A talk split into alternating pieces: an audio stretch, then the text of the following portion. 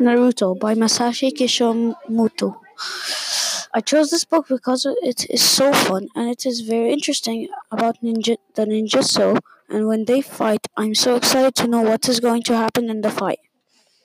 This book talks about Naruto's life when he was small when he was small and he and how he got treated because inside of him there was the nine-tailed fox.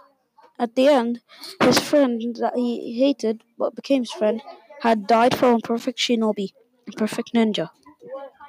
I would recommend this book to my friend Leo because he likes Naruto and watches a show of Naruto and he and has a game on his Nintendo Switch that is about Naruto.